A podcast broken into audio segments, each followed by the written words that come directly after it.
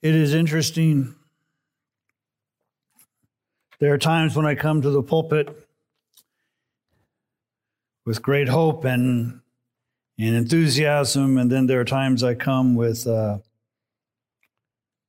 trepidation.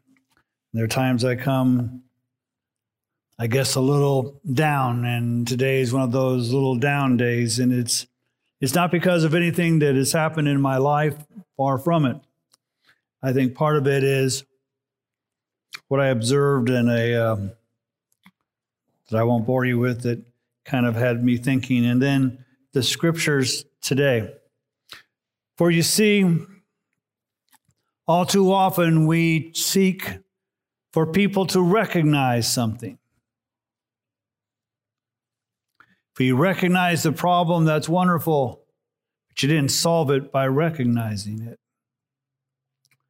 And all too often, when we see the scriptures and, and we go through and, and talk about what Jesus does and is, and that's wonderful.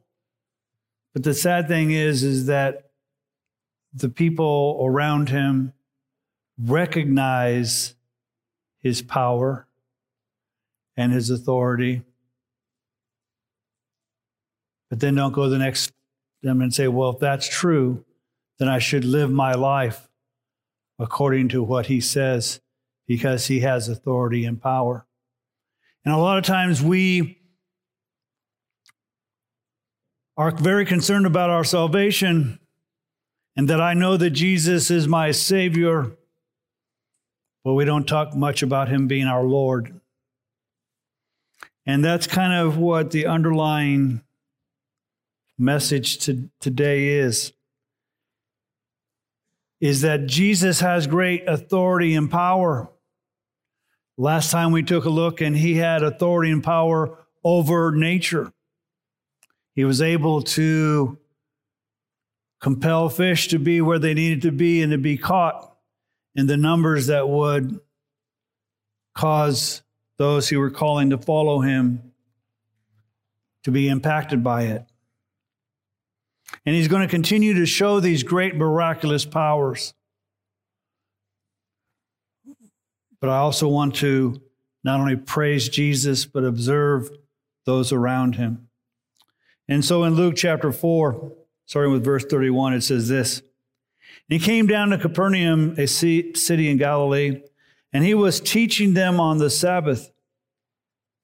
And they were amazed at his teaching, for his message was with authority. Jesus regularly, as a part of his routine, would go to the synagogues and preach and teach. And it must have been, as the scripture said, amazing to hear him. And they recognized that when he taught, he taught with authority. Now, usually authority means you have the right to do something, and Jesus certainly had the right to teach and to preach because of who he is and was. But in this case, I want you to kind of drop three letters from authority. For he was the author of what he spoke. Now, technically, the Holy Spirit was the one who God breathed into the writings of the scriptures. But I want you to understand when Zechariah and Amos and Nathaniel and Obadiah and Joel and Jonah and Ezekiel and Daniel and Isaiah and Jeremiah and all the other prophets were prophets. He was I am. And when Moses gave the law and when he observed God in the wilderness, Jesus was I am. And when Abraham was called, Jesus was I am. And when Adam and Eve we're in the garden in that paradise state. Jesus was, I am. For you see, he didn't just observe the scriptures and read the scriptures, he was there. And a person who is an eyewitness certainly has greater authority and ability to communicate than one who simply interprets the scriptures. So Jesus had authority to teach. And it must have been amazing to hear him. But the sad thing is, they were amazed, but we're not told that they came to faith. When I read this, I, in the term amaze, I think of the, the old hymn, Amazing Grace. How sweet the sound that saved a wretch like me. The amazement of the grace was that I understand that he saved a person even like me. It was amazing grace because it was applied to me in faith. And while I was teaching in the synagogue, in the synagogue there was a man possessed by a spirit of an unclean demon, which I kind of find interesting because it seems like unclean and demon aren't necessarily needed. Because if you're a demon, I suspect you're unclean. But to drive home the point, an unclean demon, and he cried out with a loud voice, Let us alone. What business do we have with each other, Jesus of Nazareth? Have you come to destroy us? I know who you are, the Holy One of God. You see, the demon recognizes who Jesus is even calls out, You're the Holy One of God. And I know what power you have. You can destroy me. Is that why you've come? And not only does he know he's the Holy One, he knows his background. He came, Jesus of Nazareth.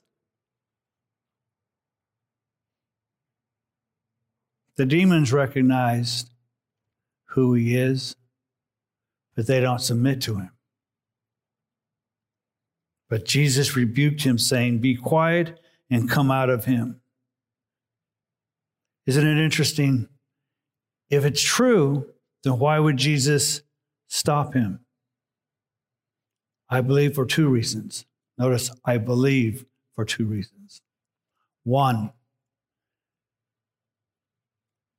because Jesus doesn't want a demon to declare it.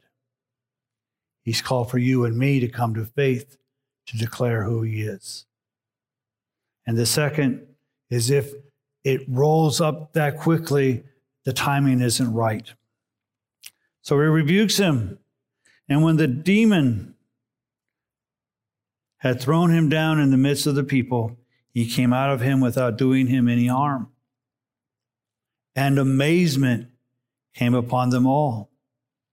Again, they were amazed. And they were even told that Jesus is the Holy One the Son of God. But we don't see faith, we see amazement. And amazement came upon them all, and they began talking with one another, saying, What is this message? Good question. If the message is from the Holy One of God, maybe you ought to do something about it.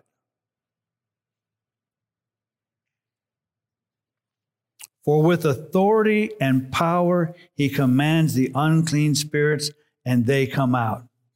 Again, they recognize something. They recognize that Jesus has the authority not only to preach, but the authority to command demons, and they listen, and the power to compel them, and they listen. Now, to give you an example of the difference, authority again means the right to, and power means that you can accomplish it. So, for instance, if I were made a deputy sheriff, I was deputized. And I was given an arrest warrant. And I'm going to name two people so that there's a broader spectrum Chuck Norris and Jet Li. Hopefully, you all know. If you don't know, they're two guys who are actors who are have great uh, combat skills. They are they're really good at what they do. If they didn't voluntarily come upon, come with me if I arrested them, I would have no power to arrest them because they would kick my you know what. Even if I were a lot younger, they would still do so. Because I don't have the power to cause them to come into my control because they have greater skill and power than me. They recognized that Jesus not only had the authority, but he had the power to compel evil spirits to listen.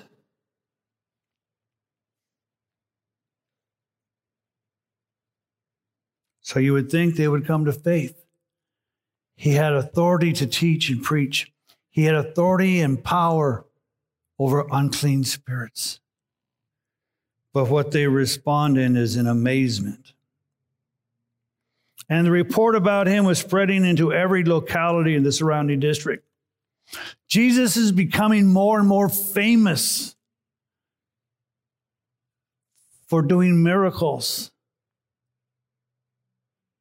than for being the Son of God.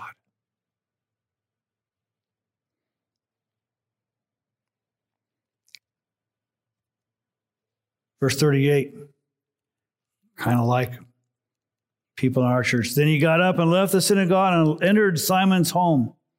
They're going to have a little dinner or lunch or something after service. So he goes to Peter's house, Simon Peter's house. Now, Simon's mother in law was suffering from a high fever. They asked him to help her. Now, at this point, it would be easy to start telling mother in law jokes. But since my mother in law is with the Lord, I can't get her riled up. So what's the point of me telling mother-in-law jokes? But it's interesting that he, that Peter's mother-in-law is living with them. Also, I find interesting what is never discussed in the scriptures. Now, the scriptures about Jesus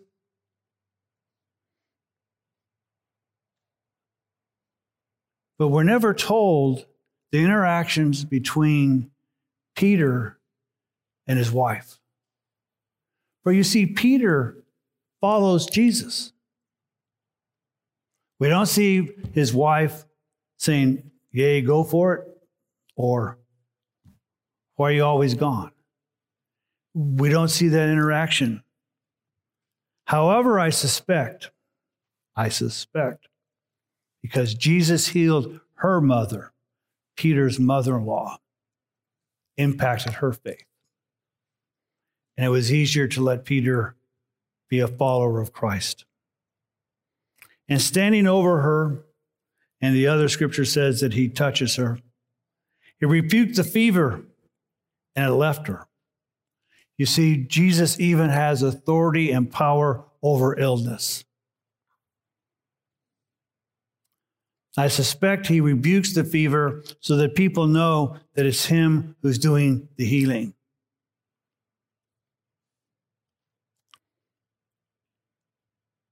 Now, she must have been a good woman because it says she immediately got up and waited on them. It was like, oh, you know, I'm, I'm still sick. I'm still a little faint. No, she immediately gets up and waits on them. She served Jesus and the rest because she's been given the healing power to do so. So she responds to the healing.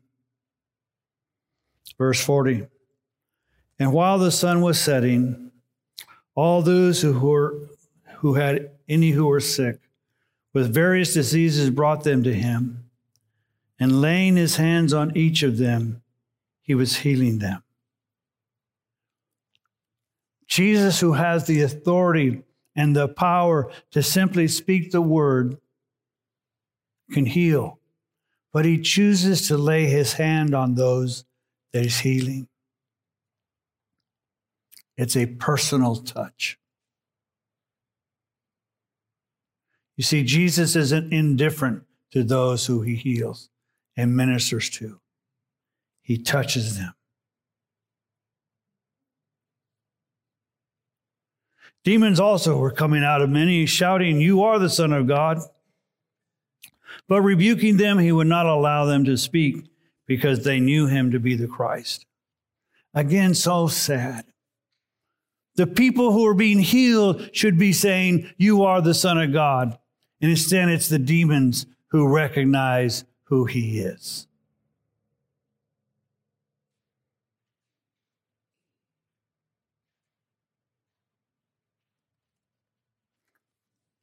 The sad thing is, is that in today's world is not so much different than then. We bring people to Jesus or we go to Jesus because we have a felt need. My mother has cancer. My brother's has this disease. I'm in financial difficulty, whatever the situation may be, we have a certain felt need that we go and are compelled to go to God. And when He does touch us, and when He does heal us, sometimes we say thank you. Sometimes we say it was simply a coincidence that I got well, or the doctors were wrong in their preliminary diagnosis. Or we may even recognize that Jesus healed us. And having recognized it, it doesn't convert to faith. It simply is, what will you do for me next time? You see, Jesus came to heal because he loved. And Jesus came to heal because he wanted to demonstrate who he was. The testimony of the Father is that he's the Son of God. The testimony of John the Baptizer was that he was the Son of God. The testimony of the works that Jesus did showed that he was the Son of God. And he did these things out of love and testimony of who he is.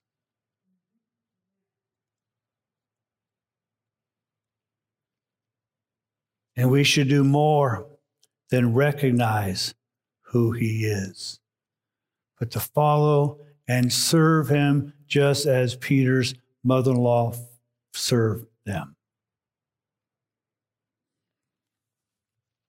Now, Jesus is the Son of God. He's God and He's man. And if I were to try to explain all of this, I would become a heretic. Because it's beyond human comprehension to say that this man is God and yet this God is man. Because the scripture says the Lord our God is one. But yet the scriptures clearly teach there is three persons the Father, the Son, and the Holy Spirit.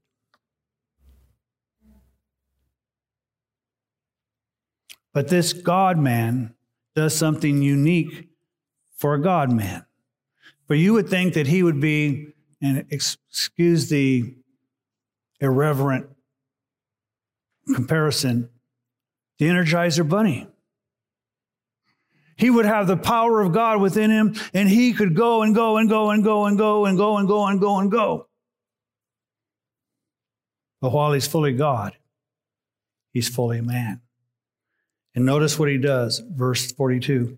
And when day came, Jesus left and went to a secluded place. Jesus left the crowds. But there were so many people seeking for him. There were so many people that needed to be healed. But Jesus left to, for a secluded place. Now, now, we're not told at this particular instance why he goes to a secluded place. But in every other time, we're told when he goes into seclusion, it is for him to commune with the Father. Jesus needs to take a break. He doesn't take a break from God, he takes a break from ministry. If Jesus, the Son of God, God man, needs to find seclusion, perhaps you and I do too.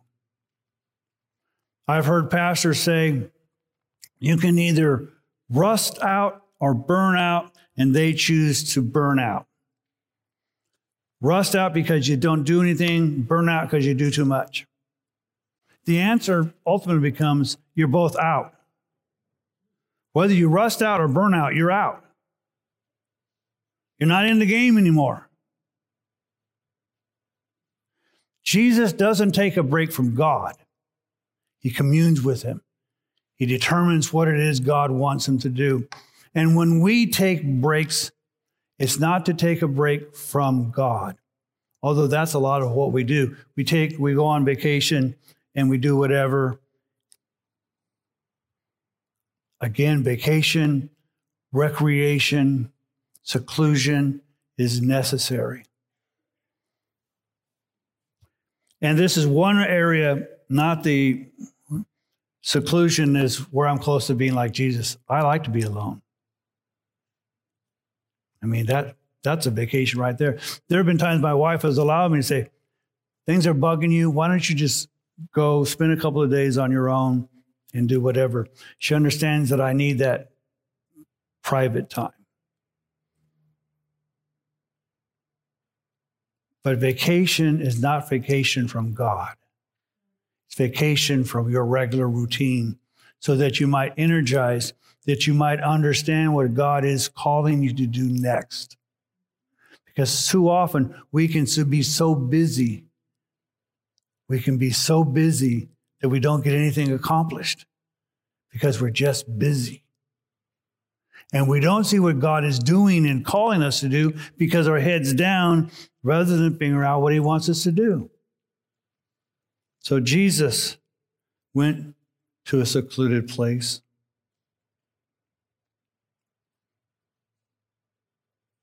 And it's interesting. I was like, well, you know, Jesus has been really busy.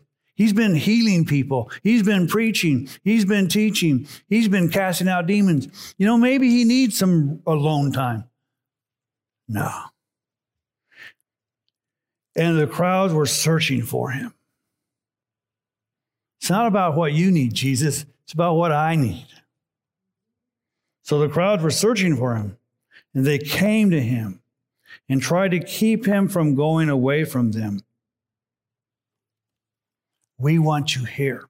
We want the benefits of what you do. We want the healing. We want that power. We want that. It's not that we're going to change our lives. We just want you here. But he said to them, I must. It's not that I want to. It's not that it's a good idea. I must preach the kingdom of God to the other cities also. For I was sent for this purpose. You see, Jesus Hey, I've been in Capernaum. It seems like pretty successful. People are coming to me. They're, they do not want me to leave. I'm really popular. My fame is spreading. And so maybe I'll just stay here and let people come to me. That wasn't God's plan. He sent his son to go out to the poor, to the needy, to the sick, to the broken.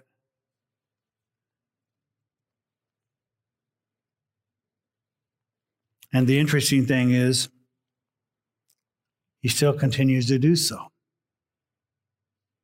For he has commanded us to go to the remotest part of the world to make disciples, teaching them everything that he has commanded. And he says, Lo, I am with you always, even to the end of. So as we minister, Jesus is there ministering.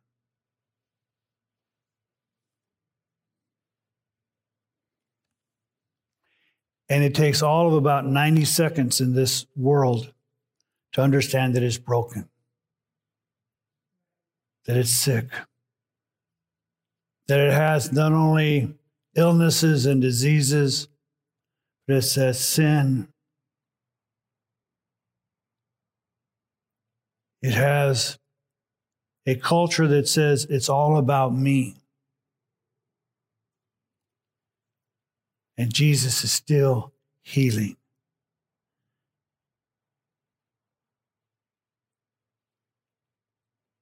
But what saddens me is that we still are amazed at his doing, but not followers of who he is.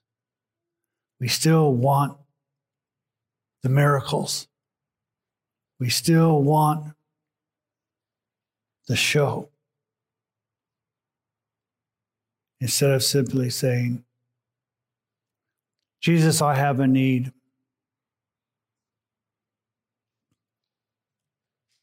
But I will follow you regardless of whether you feel that need or not.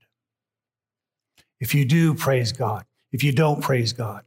Because in your infinite wisdom, you know what's best for me. That you may heal me of this disease, or you may not. And if you don't, it may be because you want to show me more of who you are. But there is one disease that he wants to heal you of, and that's called sin.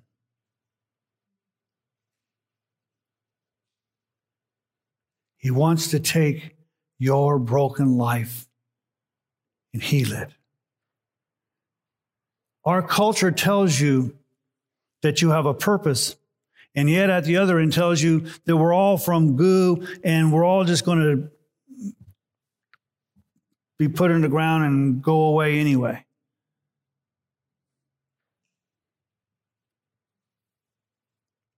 But Jesus says, God loves you so much so that he gave his son for you, that you may have life, have it abundantly, and have it eternally. You see, you may have cancer and God heal you. But eventually your body will wear out. But He has promised to give you something that will never, ever wear out a new body. Without pain, without tears, without death because that's the authority and power he has. And if that's the power and authority he has, then we should more than be amazed. We should be followers of this healer. And all God's people said,